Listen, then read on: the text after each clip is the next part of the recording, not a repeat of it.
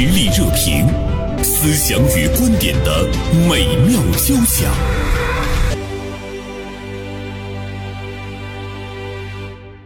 今天呢，我们来和大家聊一聊这样的一件事儿啊。在二月十九号的时候呢，网传因粉色头发而遭遇大规模网暴的女孩郑玲华去世了。呃，来自于钱江晚报的消息说呢，郑玲华的一位高中挚友确认呢，消息是属实的。此前，二零二二年七月，在被保研到华东师范大学后呢，郑玲华在爷爷的病床前记录下了和爷爷分享录取通知书的瞬间。照片里的她留着粉色的中长发。说到呢，粉色中长发的初衷，她说希望毕业照上自己能够是明媚而鲜艳的。但是呢，她的照片后来被来自于各个平台的账号盗取、造谣。评论充斥着对他的人身攻击，他因此患上了严重的抑郁。与此同时呢，郑玲华并没有放弃维权，在律师的帮助下，要求平台提供侵权人和网暴者的信息。但是我们看到，这个孩子最终呢，还是选择了自杀。他在临死前有这样的一段话留下。他说：“如果我死了，是不是社会舆论就能关注到网暴，或者让这些发言的人们羞愧一辈子？”粉色头发女孩郑玲华在遭遇网暴半年之后，还是选择了自杀。啊，我们今天呢就来聊聊这件事儿啊，也欢迎收音机前的听众朋友可以通过发微信的方式参与到我们的节目中来，D L 一零三三一零三三，也谈一谈您对这件事情的看法。好，介绍一下我们今天的嘉宾，一位呢是来自于大连黄鹤心理咨询连锁机构创办人、应用心理学博士黄鹤老师，还有呢是我们的老朋友大连晚报名笔视线的执笔人张小帆，二位早上好。主持人好，主持人好，嗯，黄老师好。其实说到这件事情的话呢，还是触动蛮大的，非常可惜的一个孩子，有非常美好的这个前程。呃，小帆关注这件事情，对你触动最大的是什么？嗯，觉得特别特别的可惜。呃，我们都知道，一个孩子从他出生，然后上小学啊、初中、高中，最后他保研了，说明这个孩子各方面都非常非常的优秀。仅仅因为他就是染了一一头这个粉色的头发啊，结果就遭到这种无望的这个铺天盖地的谩骂呀，这个造谣啊，甚至诬陷呐、侮辱，然后最后这最终让这个孩子走上这么一条不归路，觉得特别特别的可惜，也同时给我们所有的这个成年人哈，呃，包括未成年人，然后。就是提出了一个问题：到底应该怎么去回避网暴？这方面包括两个含义，一个是我们自己不要去成为那个施暴者；另一个是，就是一旦你成为被别人施暴的时候，你应该怎么面对？每一个人都在可惜这个孩子，这个是毋庸置疑的哈。但是呢，我也想说，哎呀，在现实的生活中，我们我们每一个人可能都会成为这个被网暴者。因为网络就在我们身边，呃，大小网暴都呢是成为网暴，而且我们也会看到越来越多的人他会利用这个网络的这个工具啊，来呢发表呢一些这个言论攻击性的这样一个言论。特别想问一下那个黄鹤老师，我们怎么样来应对这个呢？其实是每一个人现在要具备的一种能力。嗯，是这个案例呢，也让我想到人们对生命的这样一个理解和保护。嗯，呃，咱们都知道呢，上天有好生之德，那每个人呢，也来自于他的原生家庭，来自于他自己的呃对周围的一些贡献或者认知。嗯，呃，那生命诚可贵嘛，我们在这一生中如何去经营，如何保护自己的潜意识以及能够表达的意识，这些也都是我们可以去呃注意的一项功课。我们要拥有这样的一种能力，我现在越来越觉得它是我们必要的一种技能。呃，对生活的技能、生存的技能，对对对，是。呃，那先从她的这个粉头发说起啊。呃，小帆，你在照片上见到这个女孩子粉头发的时候，你的第一感觉是什么？现在的年轻人呢，他有很多是那个叫做二次元文化。呃，我可能我我个人理解哈，因为咱们不是很清楚这个女孩的这个个人的心态，就是当初为什么会选择一个粉粉色的头发，冷不丁呢，可能作为一个咱四五十岁的人看这个头发，稍微心里觉得，哎呀，怎么这好好孩子染这么一色头发？是，但是从另一个角度呢，现在的年轻人他追求一种这个，呃，个性自由，特别是他们受一些呃二次元文化的影响，因为呃 cosplay 文化什么的哈，呃，有很多孩子会把自己的个性体现在自己的装扮上。那这个女孩子，呃，后来在解释她为什么会选择这样一丝一头的这个。比较特殊的颜色哈，这个头发的时候，他说他马上毕业了，本科毕业，他希望在这个拍照的时候，他是一个明媚的啊，阳光的粉色嘛，是代表一种这个可爱哈，呃，向阳的这么一个心情。但是就是这么一这么一头头发，给他惹来了无妄之灾。这个女孩应该说是完全没有想到。黄鹤老师就是这样的一头比较出挑的这样的一个头发，它本身对于大众的心理来说。它真的是会带来那么大的一个一个冲击吗？并且引来那么多的污言秽语？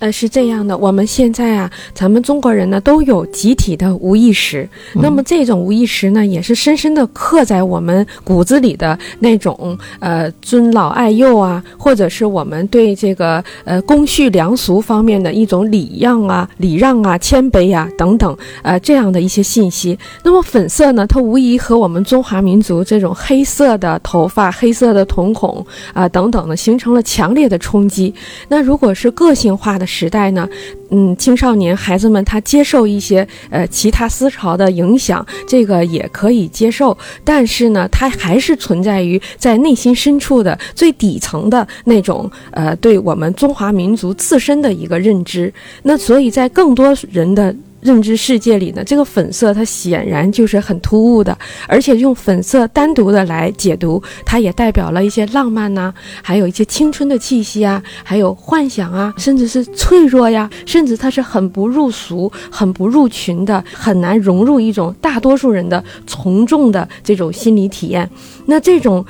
极其的格格不入，可以说也给他自己呢形成了一个标的。那么他能否站在这个格格不入上，他处于这种呃不败之巅呢？这又是他后期需要去完善的心理建设。那在整个的照片上，大家可以想象一下。如果是一个师范生即将入学，无论如何，这个粉色在其他同学当中，它都是一个很刺眼的颜色，另类的，不想跟大家这个流俗于尘世中的一种颜色。呃，那其实都会让这些呃原有的群体以及新群体产生一种不能接受，或者是很另类、很奇特，甚至是很。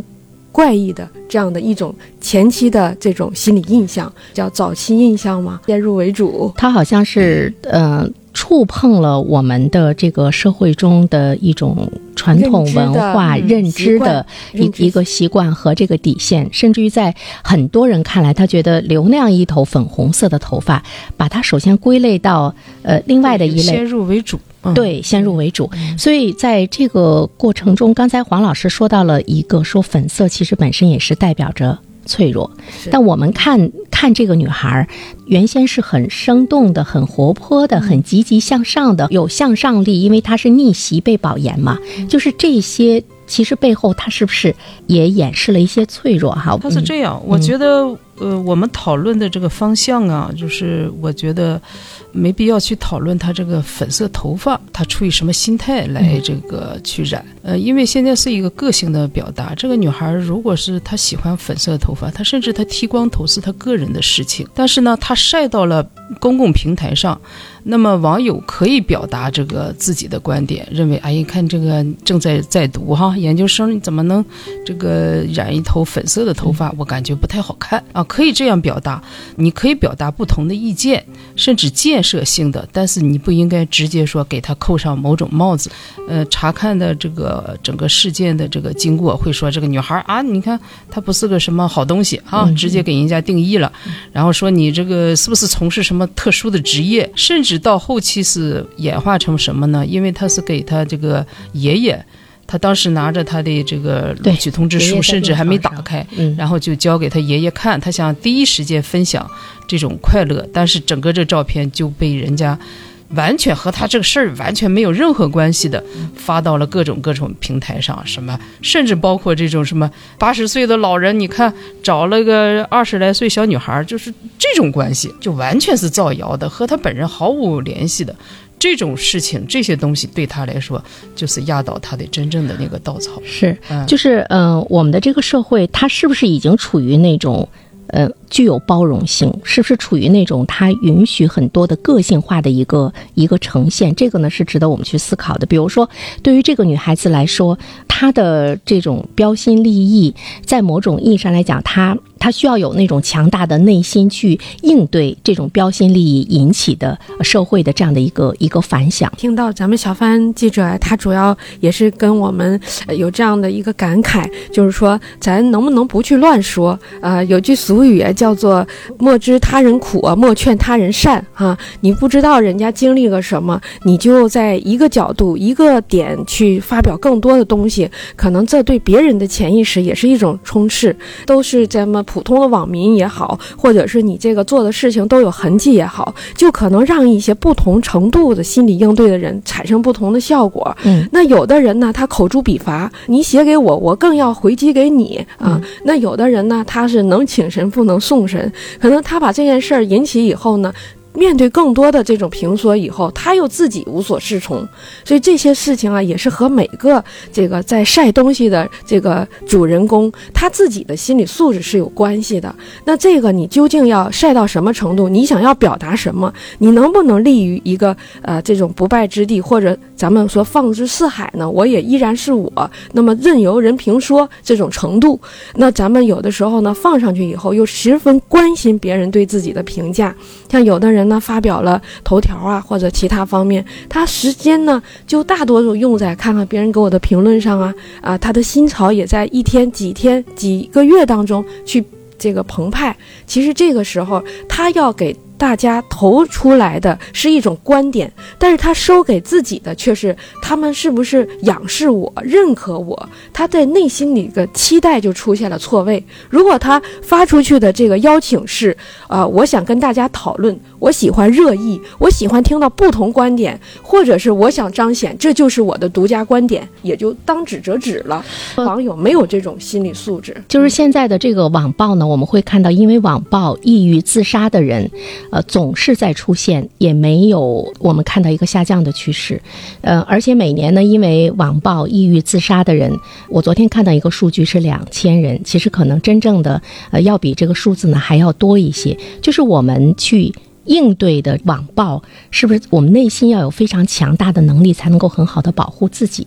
王老师刚才说的，我听明白了，他嗯他实际上是这个意思，就是作为你作为一个网友，现在是个网络社会，任何人都可能成为一个自媒体，最低最低，我们可能会在朋友圈里发一个，呃，晒一下自己的生活，表达一些观点。那么也就是说，你在晒的之前，或者是你在表达之前，你有没有做好？这种心理的建设，就我是我发出这个东西，如果很平淡的，倒无所谓了哈，大家给你点点赞就过去了。如果你发的这个内容可能会引起一些关注，甚至可能会引起一些这个别的走向的，嗯那你有没有做好这种心理的建设？是啊、有没有做好这种承受的准备？但是落到这个粉红女粉红女孩的身上，她作为一个二十四岁的女孩，她可能根本没想到我这个头发在晒出来之后和老人之间构成的这种关系，会遭遇到这么多，就是完全超乎她想象的这种网暴。再回过头来对话这个女孩，如果你知道之后会造成这种情况，第一，她根本可能就不会去、呃那个啊上传那去张照片去去染这种头发。第二个，她也不可能去晒。我们如果说是要求每一个网民，甚至是这个很年轻的孩子哈，这个九零后、零零后，在晒之前，你就要考虑到这些结果，这实际上是苛刻。我们需要做的就是说，你这孩子，如果一旦你成为网网暴的这个中心，你应该怎么去应对？刚才我们也说，每一个人可能都会成为被网暴者啊对，当你遭遇到这种暴风雨的时候，怎么样去疏解，怎怎么样去面对？这个女孩她说她好有好几次想把这个 A P P 给下载了，不去呢去看对她的这样的这种污蔑呀，但是呢，她脑海中永远是营造着大家对她的这样的一种这个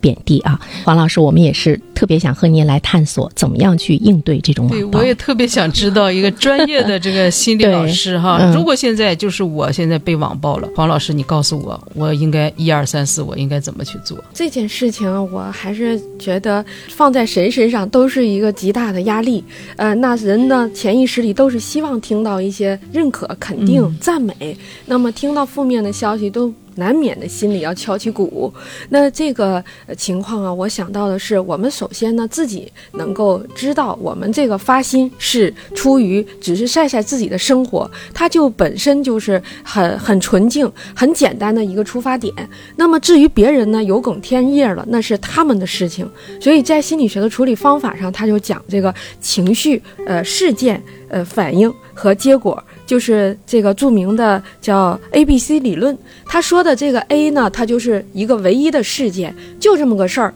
那么不同的情绪在 B 阶段就会出现不同的结果，就是 C 啊。那我们在这个情绪这个处理器这阶段就可以做几方面啊多元的工作了。比如说这件事情出现了，那有的人就会呃漠视它，觉得这个事儿他就是这个胡搅蛮缠，嗯哎无中生有，哎，那我们就这件事儿我就忽略了。还有的人呢会觉得这件事情是我的原因，是我引起了他们的评论，那我想办法把它撤掉。那么第三个呢，可能经过时间呢，有人会还存在误解，那可能淡然一笑，或者以后呢，永远做这个决定，说我再发圈儿，我得慎重，或者我剁手，我永远不发圈儿，因为我解释不了这些事情，种种的都会做出咱们如。以后该如何对这个事情的制止啊、避免，或者是心理强大的这些应对策略，而不是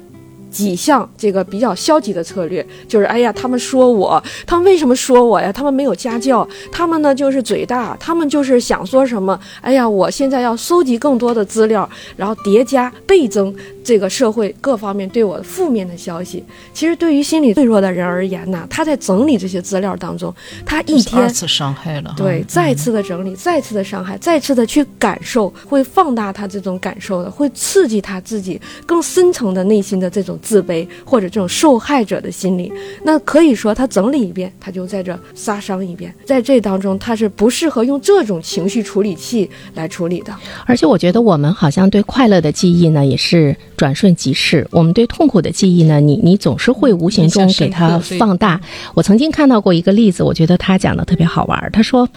比如说你的手指头嘎了一个口子。其实你要是去忽视它的话呢，它对你的生活不会带来什么影响。但是大多数人都会觉得，哦，原来真的是十指连心啊！这个手指头嘎了一个口子，我浑身我我都不舒服。他就惦记着他的时候，就会把这种痛苦呢去这个放大。但这个好像又是不可避免的啊。嗯、在这里面的话，我们也看到这个女孩她也寻求了很多社会的这个支持，比如说找律师啊、去维权啊什么的。相关的报道中，我们没有看到有一些什么样的这个结果，嗯所以也想跟是这样，这个、这个女孩呢，她是我认为她做了的一个被网暴之后的嗯一个正常的。呃，反应里面能够做的所有的事情，第一个，他去搜集证据哈，然后上平台上去交涉，说你能不能把某某某张照片撤下来，我就是当事人，他那个完全是造造谣的。第二个，他也寻求了律师，呃，我们国家对这方面都有很严格的一些这个法律的规定。第三个，他也去寻求心理老师了。第四个，包括我们说的是找好朋友啊、倾诉啊，嗯甚至包括一段时间的断网，这些事情他都做了。